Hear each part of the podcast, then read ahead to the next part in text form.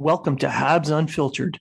This independent podcast is featured on the Hockey Writers and iHeartRadio, bringing you honest and unfiltered entertainment and discussion on the Montreal Canadiens and hockey news. Your hosts, Matt Smith, Treg Wilson, and Blaine Putney, are proud to be one of your trusted sources. If you are talking about it, so are we.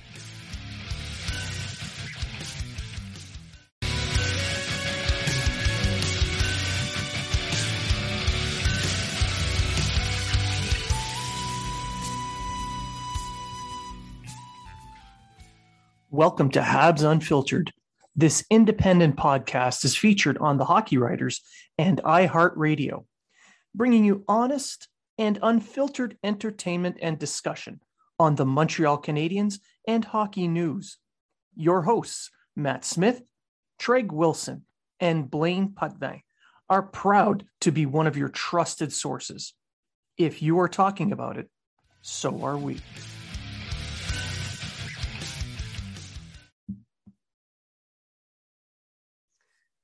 Welcome to Habs Unfiltered. I'm your host, Blaine Putney, and I'm joined by a very special guest.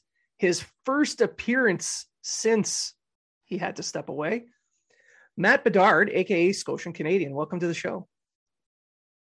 What's going on, Blaine? How are you, man? Oh, you know, just living the dream. I'm I'm so happy that you're yeah. able to come on. Uh, I know I know you stepped away for family reasons, but that doesn't mean you can't come on and shoot the shit with us. Yeah, exactly. And I appreciate you uh, shooting me the message and giving me this opportunity. Well, you know, we just missed you that much. yeah, sure. um, now, Treg and Matt both couldn't make it, so they send their best. But uh, Matt is uh, he's in Kuwait and uh, doing an uh, uh, an overseas operation, and Treg is in Montreal doing a course, so he's unavailable. So it's just me and you. Sweet. Right on. Well, good to chat with you, man. Yeah. Unlike them, I'm dedicated. exactly. Yeah. I get paid more and I get to stay home. um, all right. Yeah, so exactly. so for today's episode, we're going to talk a little bit about the playoffs, the draft, and uh, some rumors. So I think you mentioned you wanted to start with the playoffs. Let's start there. So we're in the second round. Uh, Oilers, fl- uh, Flames are on the go. The Battle of Alberta, Battle of Florida is over and done with. We can still talk about that a little bit. Um, but uh, yeah, we may as well start there. We'll start with the sweep. So Tampa yeah, and Florida. I mean, geez, dude, like it's, uh, you know, I'm looking like a bit of an idiot, uh, you know, after this, you know, first half of the second round. I figured Florida would would get it done because they look so good through the regular season. But it's just funny how these trends just happen to continue. Like the Leafs getting bounced again in the first round. You know, Florida managed to get past the first round, but then they just get bounced immediately to Tampa because I guess even without Brayden Point Tampa's that good. Vasilevskiy's that good. Like it's uh, we're witnessing uh, literally a dynasty. Like I, am you know, spoiler alert, but it uh, almost feels like they're gonna just do it again. yeah, if they if they win another cup, you have to call them a dynasty. There's no doubt yeah. in my mind. Um, yeah. So yeah, Toronto losing in the first round. I mean, I'm not that surprised, to be honest. Mm, it's nah. it's their mo. Oh. But with Florida, I expected a little bit more. Yeah. But I did expect yeah. Tampa to win. Just didn't expect to be a All sweep. Right. Yeah, just domination from start to finish. I mean, uh, yeah, they just took it to them. I don't, I don't know what else there is to say. I mean, the Kucherov was on fire. Stamkos did his thing. Hedman back there, and, and again McDonagh, the unsung hero of the Tampa Bay Lightning the last few years. Yeah. All his uh, you know his hockey IQ and defensive ability. So, and Vasilevskiy getting the shutouts and in series clinching games. That's an unreal uh, statistic. I can't believe that. And no, it's I yeah no, it's it's something else. But you can tell right off the Tampa has a different level. They're able to play that playoff style, whereas Florida you can tell they're not quite as experienced with it and just didn't know how to handle that Right. that pressure and th- those little things that lead to you winning the game. Tampa has it down pat. It's a system for them now, whereas Florida still didn't quite have it. Yeah, exactly. And it's like, like Tampa has the extreme confidence in knowing that it'll work for them. So they just buy in and they all accept their roles and they just they do it. I mean, if we see Pat Maroon in like in a cup final again and win a, winning a cup again, what would that be? The fourth one in a row for him? Like, yes. oh my god! But hopefully, you know, hopefully, uh, the Avalanche maybe will be able to stop this team. Hopefully, Well, the Avs are my pick for the cup this year. yeah, my, uh, mine too. I think. Be nice to see Nate MacKinnon bring it back to Halifax for us. Yeah, yeah, exactly. The, you know, you know, pass the torch in a way, maybe a little Yeah. bit. Do you ha- Him have him do his part? yeah. Him and Sid in a, in a float going by. Yeah, yeah, exactly. And I'm, you know, I'm sitting here. Uh, you know, Nate looks good. Uh, Cale Makar looks incredible. Uh, I was watching a game there the other night, and Cale, like, obviously, we're seeing what McDavid's doing, uh, and well, I'm sure we'll talk about that too. But Cale does it on the on the the defensive side of the puck as well. He, you know how sometimes there's, um, you know, there'll be a play where you, your defenseman will recover the puck in the defensive zone, just like, eh, and they kind of back it up a bit just to, you know, reset. You know what I mean? Like they're skating backwards. They might go D to D, whatever. Well, Colorado's about to do that. Cale Makar has the puck. He fumbles it, makes a like mistake, almost gives up a breakaway, but then he then he recovers the puck, turns around on his edges, goes up the wing, and then around the net, and then makes just this amazing play and all, they almost scored a goal that started originally because he fucked up and fumbled the puck. Like it's like I just he's fun to watch, man.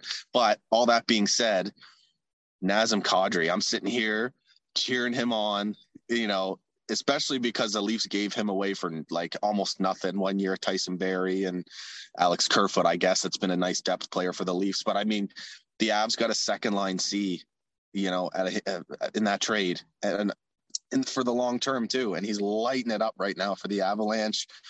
Um, just sticking it to the, you know, awful portion of that Blues fan base that you know has been sending the DMs and all that stuff. Uh, just abhorrent behavior, but you love to see it. He's an incredible player. He's a guy I think you win with in the playoffs, and it just didn't work out with the Leafs. But you know, you know, it's it's all all, all said and done now. It might have been better to maybe keep him and not sign JT, but I guess that's a whole other thing. That's that's uh that's cap management right there, and Colorado's doing it well. I mean, uh, uh, Sakic has put this team together, and it's taken some time, but holy cow, they look they look impressive. Like Cale Makar, like you mentioned, it's all these simple little things that he does when he's going in to go pick up that puck. Normally, he doesn't fuck up.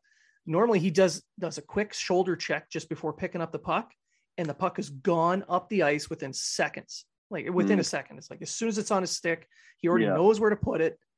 He knows if he can carry it up ice, and he has the lane he wants just with a quick shoulder check. Like that's Yeah. that is a skill that few people possess. Yeah, and as a defenseman, if you're doing the things that he's doing, you got to have that complete awareness at all times, or else you're going to make those mistakes. I just when I saw that sequence, I was like, I couldn't imagine being the guy, you know, pressuring the opposition, pressuring and forechecking, who all of a sudden thinks he's going to get a breakaway, but then Cale still beats him one on one, spins, and he's up the end of the ice. It's like, oh, Yeah. just that'd be so fr- Same thing with McDavid. It's like you see him do these like unbelievable quick moves around people between his legs and you know a little deflection you know to the other open ice or whatever to himself. And uh the defensemen are just like what what am i supposed to do?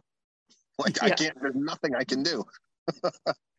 See- yeah, and he's he's on his almost on his own. But with with Colorado, you got Nate MacKinnon and Landeskog and Kadri, and I, I'm I'm with you on on that. I want to see Kadri win that series. I mean, the game he played against the Blues after all the racist bullshit that got thrown at him, where he just slammed it in their face with a hat trick, was just absolute perfection. yeah And what what irks me the most is I mean, I've been to St. Louis, I got friends down there, uh, friends who are Blues fans. They're really good people, but then you have these morons that drag them down.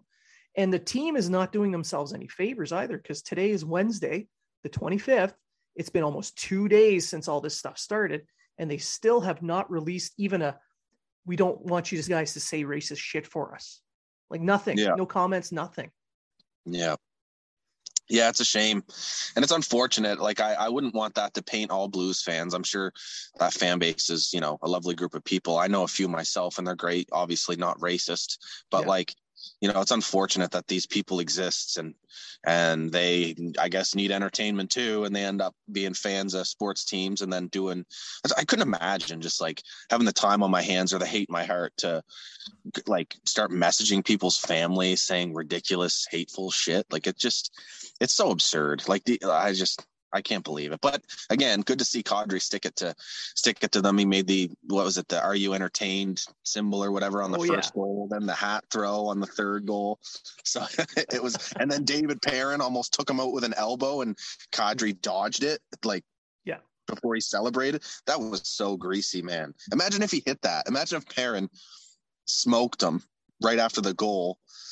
Oh, that would have been some Marc Scheifele type Jake Evans stuff. You know, probably would have seen a suspension and what whatever. But It would have Yeah. been dirtier than Shifley. yeah, but again, like I love seeing Kadri getting these players' heads and playing the way he's playing and right on the line, not getting suspended. You know, not taking penalties. So it's it's good to see. Yeah, and I, I I understand the Blues players being pissed off at him because he ran into Binnington. Now, Right? Yeah, in my there's that. Yeah. opinion, it wasn't it wasn't really on purpose. You you watch the play and he's going for a loose puck with an open net. It's it's Yeah. right there. So Yeah. I mean, I would have done the same thing. It's unfortunate that he ran into Binnington, but I mean, we've seen similar plays happen with the Yeah. Canadiens, and they're just they're just plays. Yeah, exactly. And we're told as fans, as, as Habs fans, you know, it was just a hockey play. So Yeah. it's the same deal. And uh, yeah, Binnington, as much as I like the guy as t- in terms of his ability to tend the net and how it's good to see him kind of rebounding in the playoffs, right? He was he didn't have the greatest season. Husso Yeah. took his place and he was on a roll in the playoffs. But the guy's a bit of a clown. like he's a bit of a like and I do like that to an extent too, but like the whole throwing a water bottle at Kadri in the end, like it's just childish stuff, man. Like, uh, I don't know. I don't know. Well, yeah, that kind of right there, that one action told me that the Avs were winning that series. Because if if he's in their head to that point, they're too distracted to really put up too much of a fight. And I, with Colorado, you have to be focused to beat these guys. Yeah, yeah, and it's game five tonight, right? So that it's good opportunity for them to close it. So hopefully they do. That'd be nice, and we'd see uh, potentially if the Oilers keep doing what they're doing, maybe we'll see McDavid versus MacKinnon Oh man, final series in the West. that would be Yeah. horrible. Horrible to watch MacKinnon and McDavid in a in a conference final. oh, oh my god, the ratings just, are going to go. just slow one three one boring crap hockey.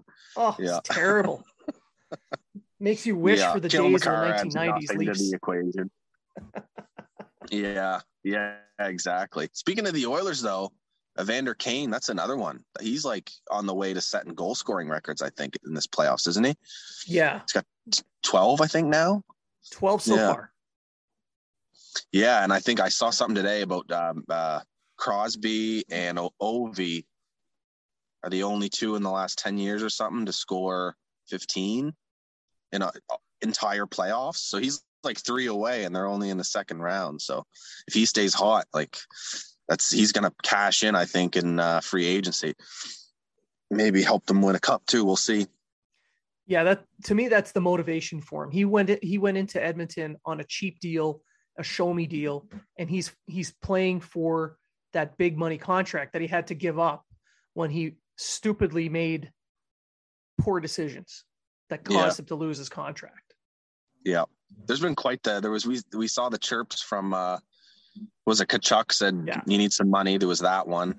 And then Yeah. I saw a clip of a fan. Did you see the clip of the fan behind the bench? The Calgary fan, he like dropped five he like dropped five bucks onto the bench and he was like, Get yourself a coffee after the game. you gotta love it, but karma's coming around because the oil took over that series. Like, I'm shocked that the Flames are struggling this badly. Yeah, they're a much better team than they've been showing. I mean, Markstrom has been playing like a beer league goalie. Yeah, yeah. Yeah, and as much as I credit, like normally I'm the type of guy to go like, you know, even on a nice snipe, and you, will hear people say, "Oh, you know, um, Markstrom should have had that or whatever." But I'll, I'll, always say, you know, credit to the shooter. These are NHL shooters. But Kane scored one last game that was like it was a nice snipe, I guess, but it was a flutter puck. I don't know if Markstrom read it wrong. It was a weird, a weird one. It's like, man, you don't see him let goals like that in often. Like I'll give him the McDavid magic, you know, goals against where it's just yeah. the guys flying around passing the puck through you know legs and sticks but yeah it's, it's definitely weird seeing calgary uh, do this but daryl sutter's been calm the whole time. We'll have to wait and see you know closing out a series is tough and i think the oils the oil have have blew a few so we'll see. Yeah. Well i don't, I don't think calgary is really out of it. They're, they're down 3-1 but they could win. I mean they they just kind of look tired. So it's almost as if yeah. Sutter's been really pushing them, and they they're they're out of gas. Yeah, chasing chasing Connor and Leon around the ice. well, they, should save, they should save all their energy and stay in their own zone to cover yeah. McDavid and just shoot the puck up ice. I mean, it worked worked against yeah. uh, Smith in that last goal. Yeah, yeah, seriously. oh my god. Speaking of Mike Smith, like he lets that one in, right? I was I, I went to look at his stats today and I figured, you know, he'd be rocking and maybe a 915 at the best. He's got a 930 save percentage right now. Mike Smith in the playoffs. Like that's yeah. he's doing well somehow. He's got a uh, it's a 260 goals against and a 930 save percentage. I, I don't know how you do that other than I guess get peppered with shots. And that's exactly what's going on. yeah. So yeah, good for him because he's usually uh you never know what you're gonna get, right?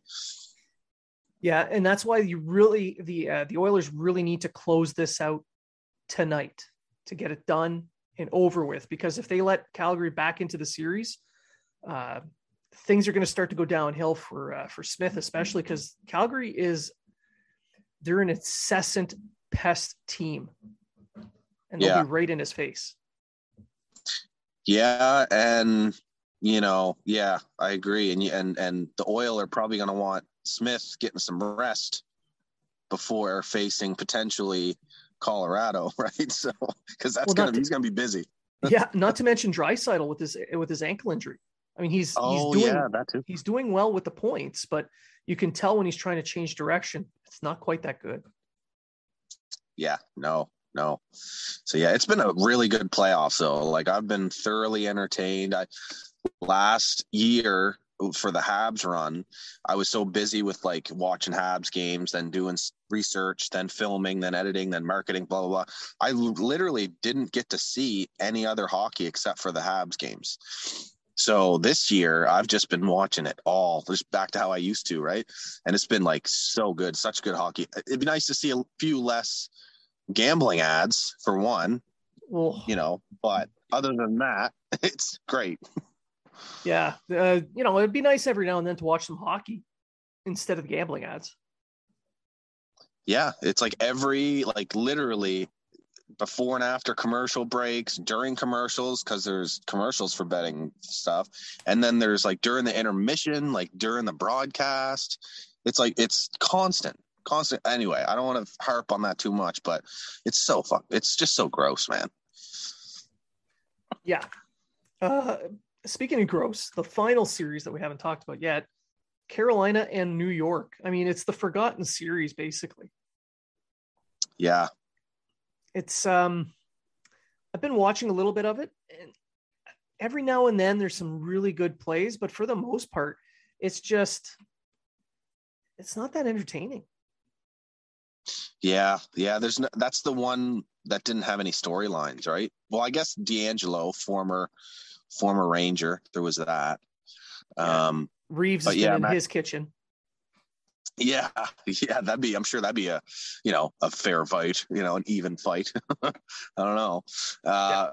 Reaves would pummel him, but um, Yeah, no, it's uh, Max Domi's looking good. So you know, good for Carolina. I guess it's hard to watch them do so well. I definitely don't want to see you know them win a cup with Domi and KK on the roster. That's my own bias speaking there, but uh, they are an incredibly good team. Jaccob Slavin should be getting his flowers for as you know one of the best defensive shutdown D in the league. League. So, um, you know, and they've got the stars too. They got the star power, and and uh, yeah, so yeah, a little bit. It's just the way they they've been playing. I mean, for the most part, it's it's effective, but. Uh, how effective. It's it's just a basic dump and chase system for the most yeah. part. So I don't know, maybe as if Fox and and the other defenseman that they have, Trouba especially, who's been a friggin' monster in that series. Yeah. If they can recover those pucks quickly, that completely in- eliminates Carolina's threat. Yeah. So I don't know. They, they're going to have to come up with something better because they can't win on the road. Yeah, yeah, yeah. I don't know who to cheer for in that series because we've had uh, some hard fought series losses to both of those teams. So, um, yeah, that's that's a tough one for me. I guess. I guess maybe the Rangers just because of the recent, you know, rivalry stuff with Carolina. But I think regardless, whoever gets out of that series is going to get flattened by Tampa, probably even swept. To be honest, they're just so good. Yeah, yeah, it, Tampa's definitely the favorite, no matter who wins that series. Yeah. So uh, yeah. that one's probably going to be short. The Colorado Edmonton series, if it goes six or seven, would be epic. Yeah. At least that'd be entertaining. Um, so yeah, no, there's still some pretty good hockey left to be watched. Oh yeah, big time, big time. I'm loving all, all of it. I just, uh, yeah, it's less gambling. All right, uh, moving on from that, we'll go to uh, a couple of rumors that have been running around just to get your your take on them. Uh, the rumors basically have been going around. There's a there's a few. Uh, Dvorak and Drouin are on the on the block, and there's some talk of should the Canadiens go for the second overall pick as well. But we'll start with we'll start with Dvorak. What do you think? What, yeah, yeah, that makes sense. If he's on the block, I guess you definitely want to see what sort of value you can get back. Um, because I think he's got three years after this one, like three years, I guess, left. He could stay, but I mean, I highly doubt he's in the long term plans after three years. And I'm not so sure this team even knows where they'll be in the next three, right? They could turn it around quick, or it could be a bit of a, you know, I don't want to say slow build because I don't think it's going to take long, but you know, two to three years, uh, you know, they probably want to get someone who's going to be in there, especially they're drafted first. So I would assume it's going to be Shane Wright, and he'll probably slot into the lineup right away. I would assume. So you know, you got Poehling and Jake Evans that potentially could be part of your future down the middle. Um, so yeah, that makes sense to me that Dvorak would be on the block. He he also was traded to Montreal not by choice, so maybe he's not super interested in hanging around either. So, yeah, I'm not sure. What are your What are your thoughts? Well, he's got his no move, uh, his no trade clause that kicks in after the I think July 1st of this year. So oh, okay. if they can get him gone before the the draft, I think is it July 1st? I don't know if they pushed it back or not, where they have to wait until free agency starts on the 13th of July. Not 100 oh, okay. percent sure there, but his no, he's got a modified no trade that's going to kick in. So I can see why they're they're shopping him around. The issue for me is if the plan is to bring Wright in, and you want him supported, so you have Suzuki above him, Dvorak beneath him would be perfect. That way you he can give, yeah, that way you yeah. can give uh, Wright all the offensive starts he can get and you don't have to worry about faceoffs because Dvorak is a 56, 57% faceoff guy. Yeah. So you have a little bit of support there. I don't see the same kind of support if Dvorak were traded and you're putting Poehling or Evans into that spot. Yeah.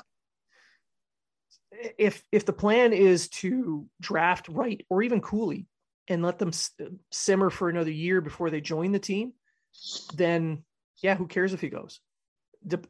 it's about the return at that point. Yeah. Yeah, that totally makes sense to me because you definitely don't want these guys, the young kids, thrown to the wolves right away, and especially if your one C is Nick Suzuki already yeah. at 22 or whatever, how, however old he is, 23 almost. Then yeah, you're definitely going to want you know someone in front or right behind an 18 year old Shane Wright or whatever if he if he makes a team. So that makes that makes total sense too. But you know, I didn't know about the um the no trade clause click kicking in or no movement clause kicking in. So yeah, you don't you you just have to you have to figure out what he's worth, figure out what you can get, especially if you're wanting to get like you've said maybe uh the number 2 overall pick too. You'd be giving up likely a roster player or some kind of a package that would include a roster player that would be in uh, that would be valuable to a team looking to compete right away. And Dvorak can be that for somebody if they've got the right pieces down the middle. Yeah, yeah, I think so. I think so. But it, uh, now, like with number two, um, they're they're looking at a list of players. They're going to be impact player in return. So, does Dvorak fit that bill? I don't think so. For the Canadiens, I mean, Anderson might, depending on mm. what else you add to him. Um, but what I've been told, and I just did a poll today on that, somebody angrily commented to me today about how I'm an idiot and I should be fired, and it's Caufield or nothing. and it's got to be Caufield and a first. Not not the first for Calgary. Next year's Montreal Canadiens first to get number two. Oh my god. Oh, that doesn't make any sense at all. Yeah. So I asked uh I asked Twitter People, to weigh in. That's rough. Yeah. Five percent said people over sorry, go ahead. No, no, no, no. You're you're stu- at uh I stuttered. Yeah, no, I was gonna say people overvalue picks, especially once the draft is approaching. Everyone's like, Yeah, I want every pick. I want top three picks. It's just they're not. You don't give up Caufield and a potential lottery pick for like. Come on. Anyway. now, if this was next year's draft and they're they're number two, or yeah, if they're number two, maybe maybe you do it because Michkov's there. Maybe. Yeah. I would I would entertain that. But if it's before the lottery and you're not sure if you're going to get one or not, I, I'd say no because with yeah. Caufield, you know what you're going to be getting. Yeah. And you're better off holding on to that and then adding to him with what you, you know, Montreal's got one and probably going to have a top 10 next year. So yep. you got more on the team at that point with high end stuff. Now, I asked uh, Twitter to weigh in on this, and 5% said yes, absolutely. I would trade Caufield for that second overall but yeah. uh, 95% of 736 votes said not a fucking chance. yeah, yeah, no. So that that leaves Ant- Petry, Anderson. Those are the only other players I can think that New Jersey would even want. Yeah, Petry would definitely make sense for sure, and I think he would hold that value despite his the season that he just had. I really, I do. Like, I, I, like, you know, I'm not overly enthused about how Petry handled this season. You know, like just disappearing and then blaming it on the coach. But like, he, because he's not that bad of a defenseman. He's a incredibly good defenseman on the right side. He physical, moves a puck, has the shot on the power play. So I could see him holding that value. Maybe you have to add on to that. Um, I just don't want to. I just don't want to entertain the idea of trading Josh Anderson whatsoever. You know, especially with Suzuki and Caufield as young as they are, as small as they are, you know, and what Anderson can bring on a very fair market value contract. I don't get why anyone says that's a bad contract, to be honest. So I think he should be with the team for the long term because um, you don't find those players too much.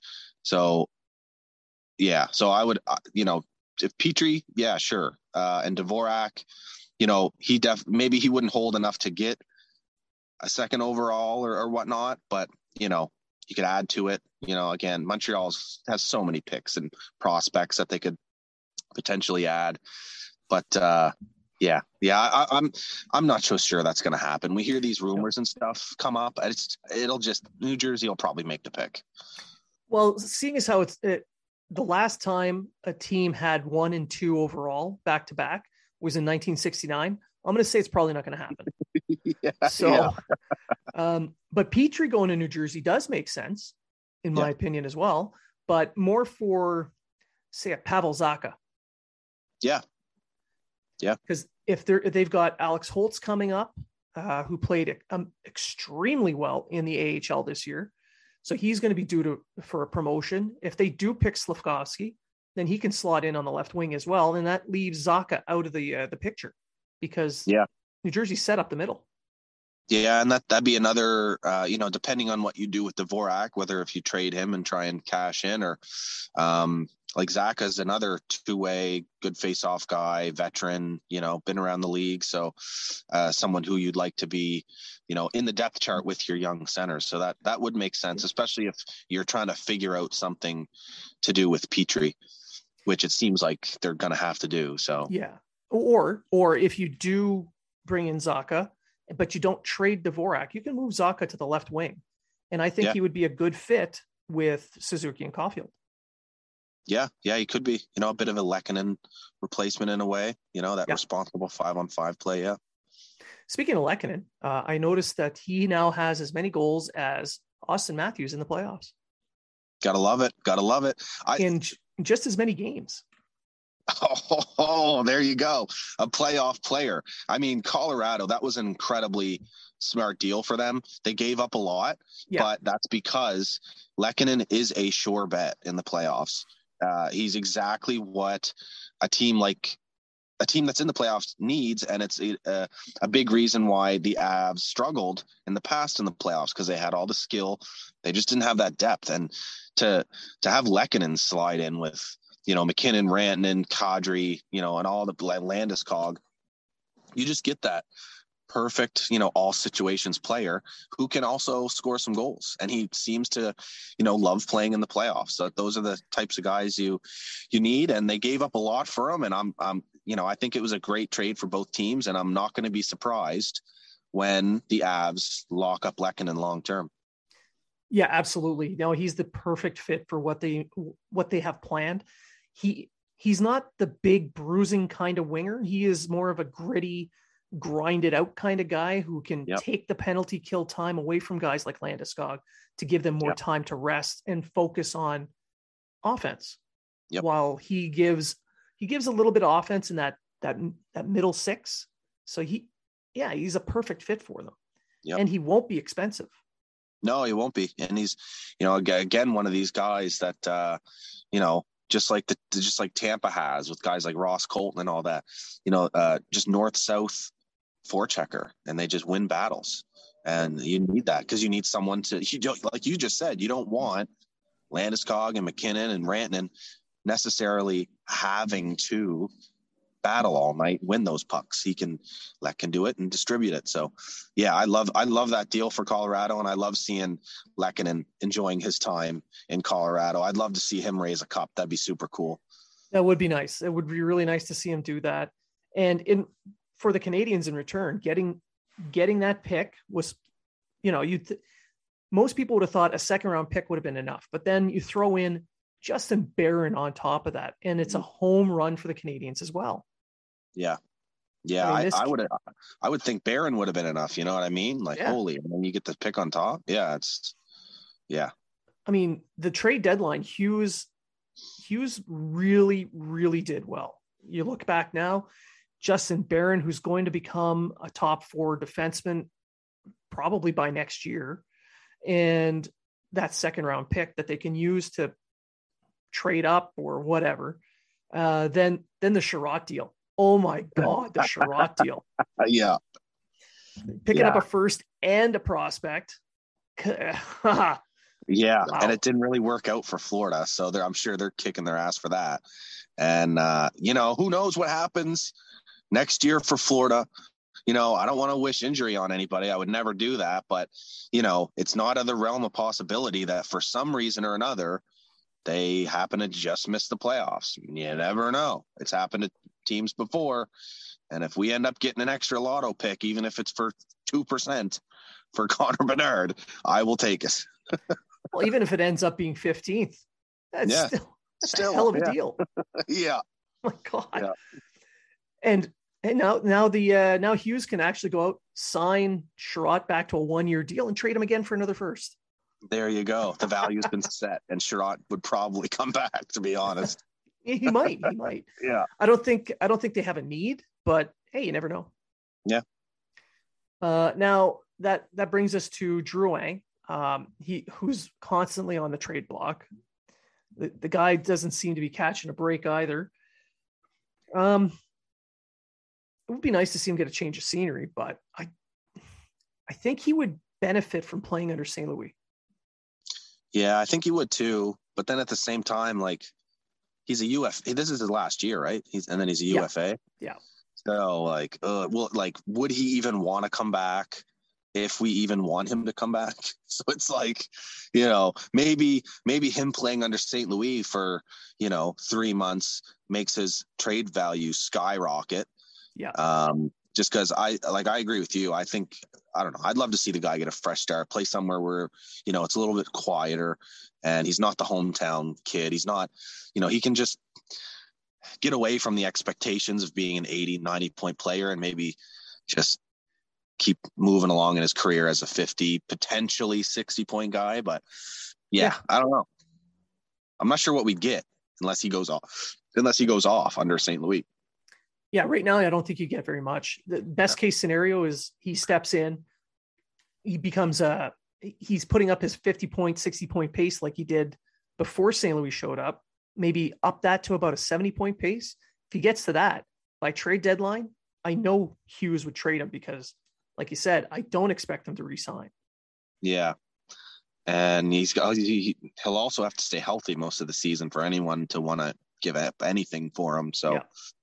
It'll be interesting. I feel bad for the guy. He's, oh God, he had so much talent and potential coming into the league. And one reason or another, it just hasn't really panned out to the extent that many thought. And I think justifiably thought his junior career was insane. Oh my God. yeah. Um, yeah. So anyway, but still, you know, a 50 to 60 point guy in the NHL is still a good, good player. He'll, he, even if he doesn't get traded and he finishes out his year and we lose him for nothing, it is what it is. He'll, he'll sign somewhere and he'll end up playing fairly good hockey somewhere, I'm sure. Yeah, I, I don't see Hughes letting it letting him play past the deadline on the Canadiens. I just I have a hard time seeing that. Retain, retain half of it and just take what you can get.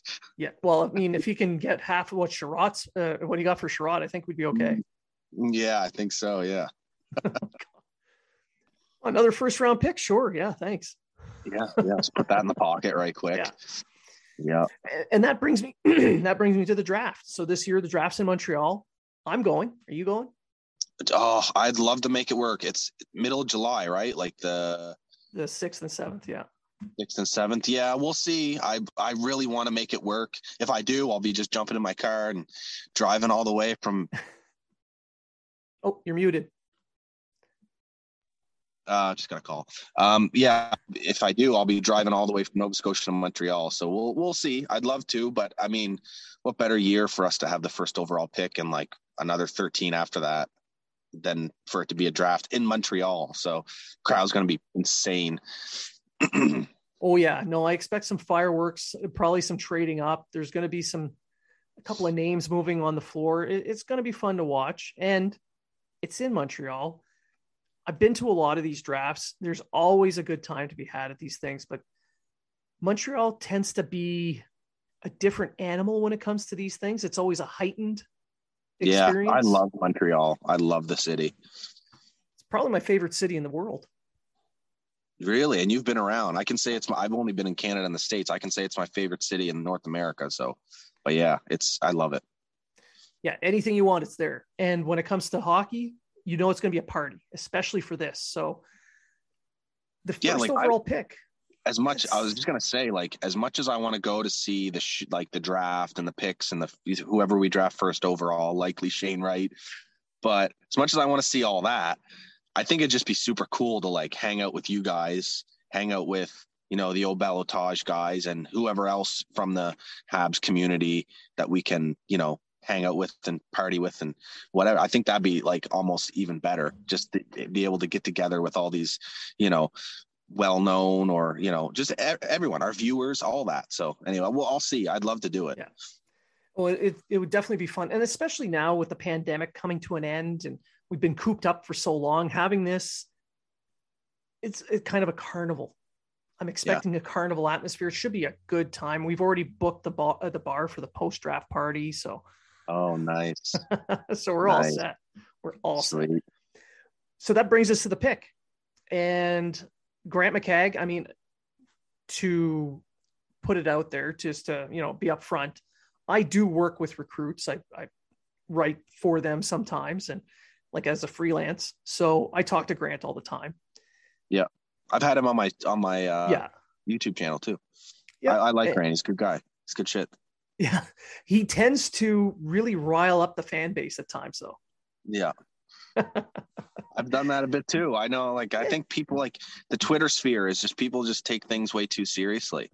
And, you know, as much as, you know, Grant is, you know, having a good time dismissing Wright and hyping up Slafkovsky, I'm sure there's a bit of it that he's like, I mean, I'm, I don't want to talk for him, but I'm sure there's a probably a bit of it where he's just kind of like, you know, going full tilt, like he's on purpose, like just to, you know, and, or maybe he just seriously believes that Slafkovsky could be should be first. I don't know, but yeah. No, he does yeah, seriously believe he should be first. Yeah, everyone's entitled to an opinion, and who knows? Maybe we'll see four years from now that he was right. You never know. Maybe. I mean, he did call the KK pick, but at the same time, didn't. I mean, yeah. I, I personally, I wanted Tkachuk mm. Myself, but then I saw that they, you know, they were leaning towards KK. I'm like, yeah, whatever. I was That's a Hughes guy. Too. Yeah. Yeah. Now in this draft, he's pushing Slafkovsky, the big winger, but there's a couple of centermen ahead of him, in my opinion. I think it's really going to come down to Wright or Cooley. Yeah, so do I actually. I I thought maybe even just because of the Kent Hughes connection and being so dialed in with the NCAA that maybe they'd end up just you know going with Logan Cooley. And uh, you know, I mean, the states have been exporting uh, just incredible hockey players, incredible hockey players the last five to ten years. So I really don't think it'd be a stretch for Cooley to come up and steal first, unless you know Shane Wright is that good and is the guy who is apparently leaving points on the table so he can work on his professional game even though he's still in the juniors you know what i mean yeah and i think that's what's going to end up making him the pick. I I, I think it's going to be Wright. Yeah. But uh, if you're, comp- I, I really do think it's going to be a centerman though, and I think Cooley's the, really the only one that's going to challenge for that spot. So you kind of look at the two, uh, how the two play. Cooley's probably going to get more points, but Wright is going to be the better defensive player. Right. So, do you give up say ten points a year for a better defensive outcome so you have a better goal differential or do you want that flash more flashy player well i mean geez we've got nick suzuki who is going to be an incredible two-way player probably in selke talks within the next five years by putting up a ton of points and being an incredible shutdown guy so maybe it would make sense to get the you know flashy elite offensive centerman you know i mean this is a first overall pick i don't want to come away from this not having the absolute best player in the draft. We've seen it too much as Habs fans, picking in the top three, and then we don't get the right guy. This is a one. Like it has to be like they need they have to nail it. Like no excuses. Even though they're new management and all that stuff, like you just can't botch it. You just can't botch a pick like this. And if they go with Shane Wright as a, you know, sorry to rant, but like, you know, we need the more defensive, you know, style of player. Oh my God. Like we just heard that too much. Like all the, as much as I love Bergevin and how he built the team and believed in what he was building the whole time, that was all we heard. You, you had to be a two way player. You had to be a two way player. And the league isn't changing as much as people suggest it is, but it is changing a bit where you need to have these like next level elite offensive minds on your team. So we'll see. It's a good position to be in, but I just really hope we nail this pick. Yeah, no, they they have to get this right. And another reason why I think they're going to get it right by picking right is uh, Shane Wright is a zone exit and entry darling. You look up the advanced stats, and the Canadiens now with a new advanced, you know, a new analytics community being built in, they'll they'll see that his zone exits and entries, uh, controlled zone exits and entries, are extremely high percentage. Yeah, he's one of the top players in the OHL for that, and that's that's kind of the style of hockey that Gorton and Hughes want the Canadiens to go towards so maybe he doesn't put up as many points, but he could be creating more offense. Right, right. I see what you mean. So uh, that it's all these little things like that that I, I keep pushing me to say that they're going to go for Wright, even if my personal pick would probably be like you. I want the offense because Suzuki's there. I would like to have more offense.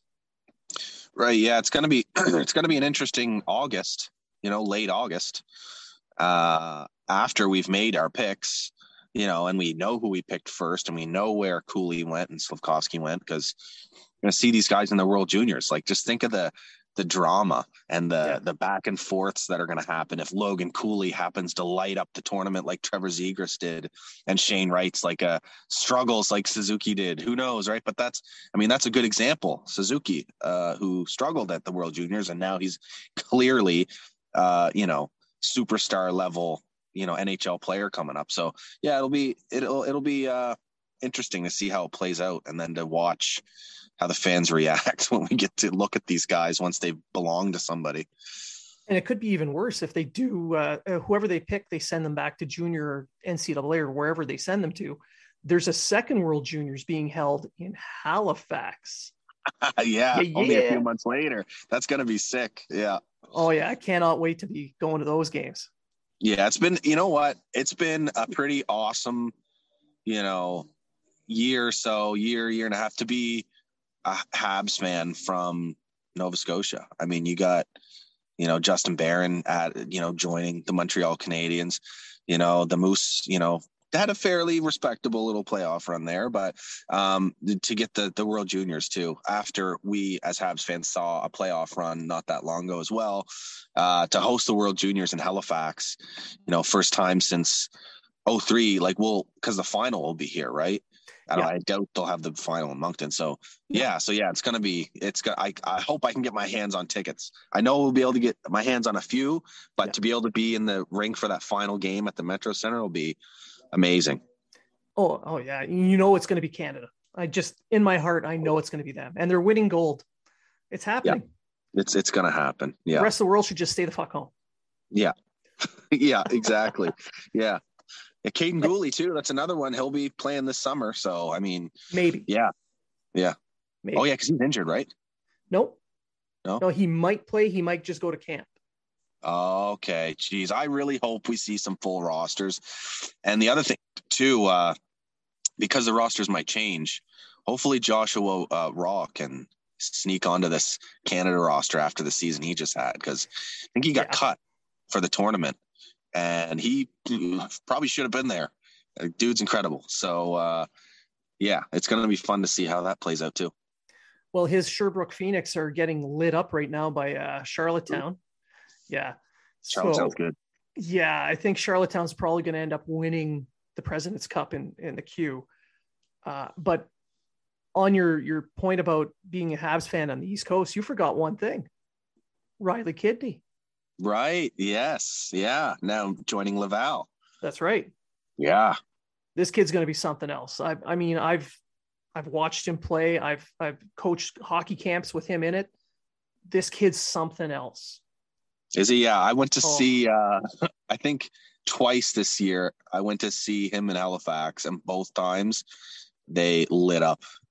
They lit up the Moose. Like it was over by midway through the second, like seven to one. Like, and he had a ton of points. We had yeah. that. Uh, what was it? A five point night in the playoffs against the Moose. Yeah, I think it was game. Oh four. yeah, that yeah that too. Yeah, man, has has he played his first game with the Laval yet? No, no, he no? he didn't dress for tonight's game. Okay. Yeah, it'll be interesting to see how he plays in the pros. Definitely, and if he gets yeah. an opportunity.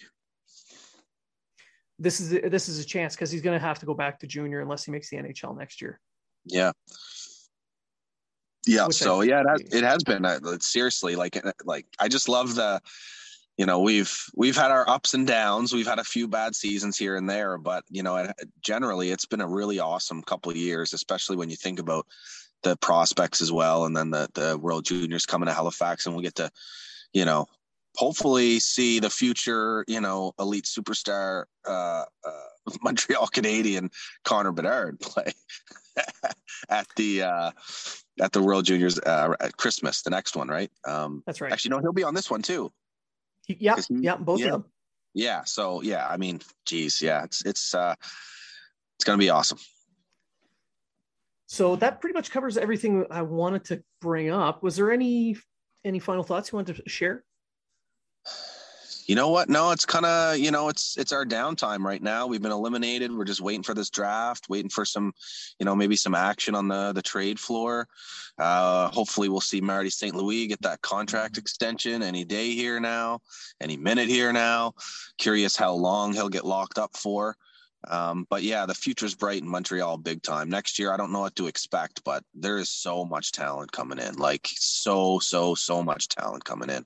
I think give it definitely less than five years, but maybe you know within three we'll be one of the better teams. I, am thinking in the Atlantic, and I really like. There's just so much talent coming up, and uh, with the improvements to the developmental department, and we've got an analytics you know aspect to the, the franchise now. So they're they're doing the right things. They're doing the right things, and I love to see it. Yeah, I, I think was it Darren Dreger this morning mentioned it should be happening soon with uh, St. Louis. St. Louis, yeah. And, and I expect a three-year deal. Yeah, it makes sense. And I think you're right. I think the Canadiens are looking in the next th- probably three years becoming one of the better teams because Tampa Bay is going to have to start uh, winding down soon. Yeah. Their window's close are going to close by then. Um, Boston, Florida, yeah, right? Florida. We don't know what's going to happen with them. Yeah. Uh, Auston Matthews is going to be signing with the Phoenix Coyotes here pretty soon. So, you know, yeah. the Leafs are going to get blown up. yeah, and even if it's not Arizona, he I whoops, shit, dropped my phone. Uh, even if it's not with Arizona, he uh, I got way too excited hearing that about Matthews leaving Toronto. Uh, even if it's not the Coyotes, he's leaving. I just can't see him him staying. But uh, yeah, so we got to figure out the goaltending with Price but it's good to see Cade Primeau going absolutely off right now for Laval. Um, so that's that's good. But I mean, our you know defense prospect pool is stacked on the left side. Yeah, yeah. Well, even with Barron and and uh, who am I forgetting? There's another one on the right side, Justin Barron and. Uh, anyway, uh, but there's a ton. Guhle, Roman, oh Mailloux, Logan Mailloux. he's a righty. So, yeah, it's just that. So you got all these defensive prospects coming that have, you know, serious potential. A few of them may not pan out. You know, I think of Jordan Harris and Struble too.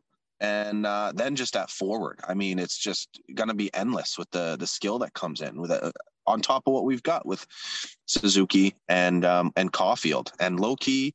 I love Jake Evans. I think he's going to have a really good NHL career. I'm curious what he what his ceiling is. I, am not sure he's done improving, just like Phil Danault wasn't four years ago.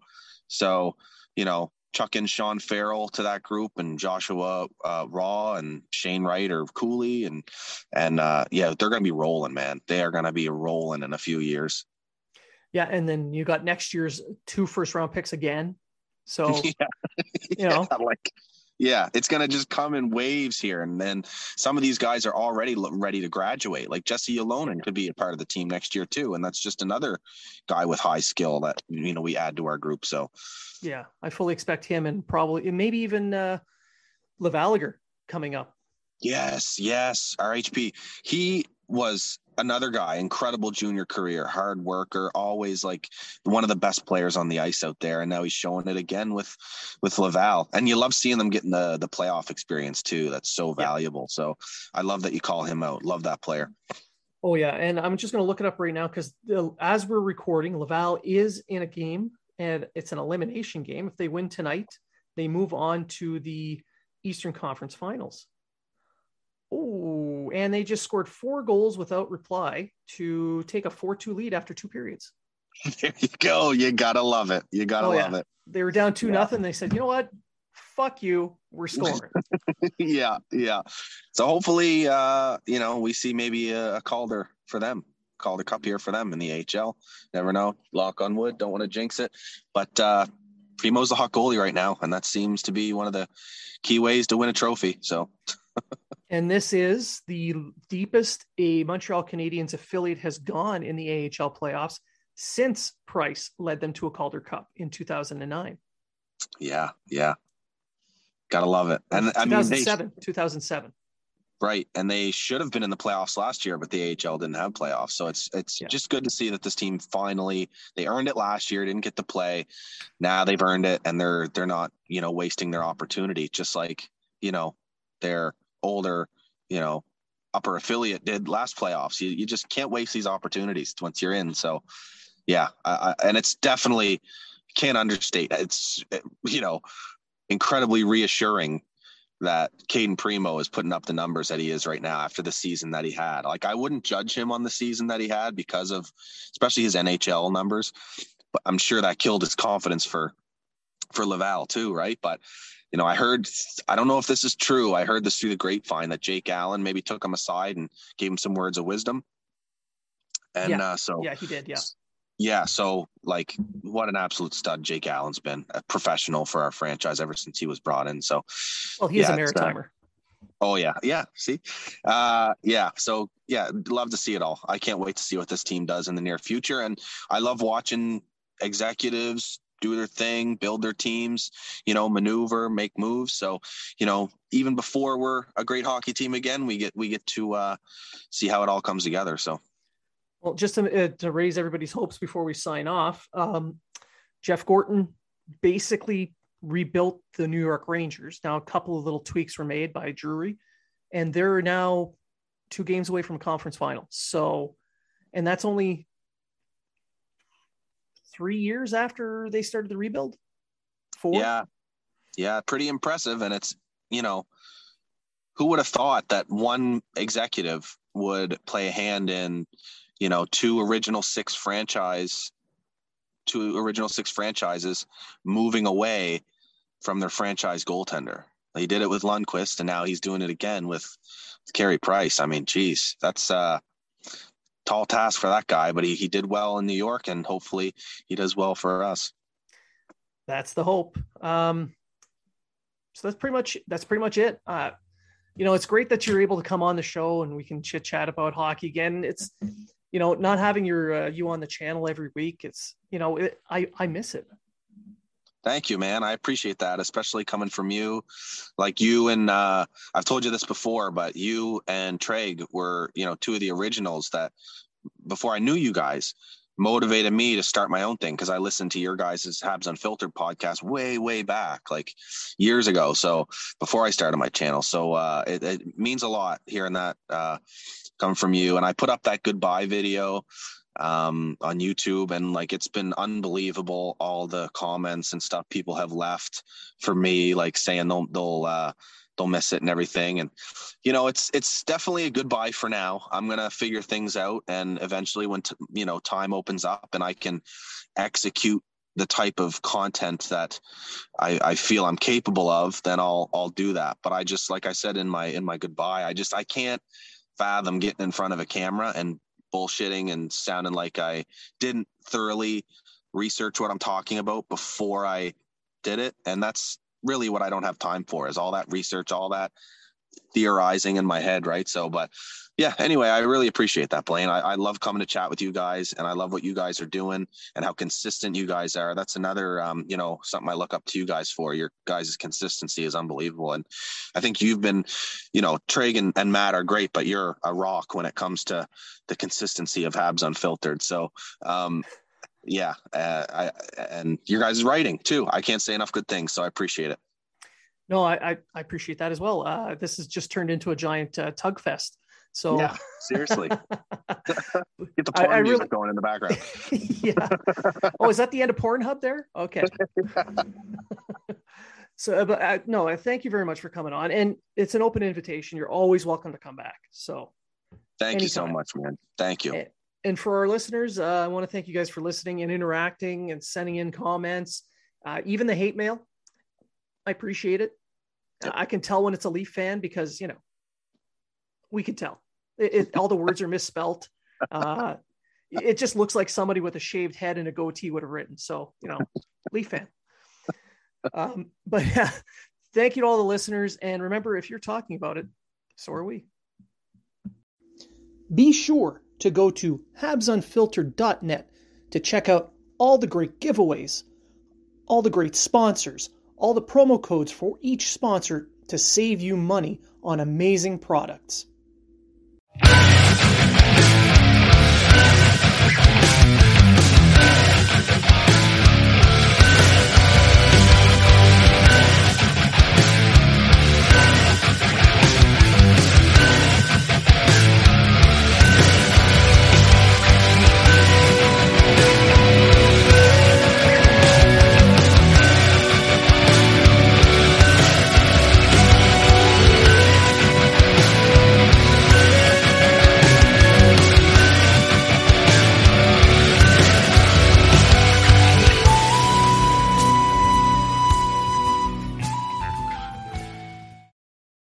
Podcast Super Friends is a monthly meeting of five podcast producers. Hi, I'm Katherine O'Brien from Branch Out Programs in Baton Rouge, Louisiana. I'm John Gay from JAG in Detroit Podcasts. I'm Matt Cundill from the Sound Off Podcast Network. I'm David Yas from Pod 617, the Boston Podcast Network. And I'm Johnny Peterson from Straight Up Podcasts. Together, they form the Podcast Super Friends, an alliance of podcast masterminds sharing best practices, insights, and discussions to help make you a better podcaster. Follow or subscribe to the show on Apple Podcasts, Spotify, Google Podcasts, or at soundoff.network. I'm Matt Cundill, host of the Sound Off Podcast, the show about podcast and broadcast. Since 2016, we've been speaking with amazing people who have populated your ears for decades. Legendary broadcasters, research wizards, talent experts, podcasters, voice talent. Almost 400 stories, all for free. Subscribe or follow the Sound Off Podcast on Apple Podcasts, Spotify, Amazon Music, or at soundoffpodcast.com.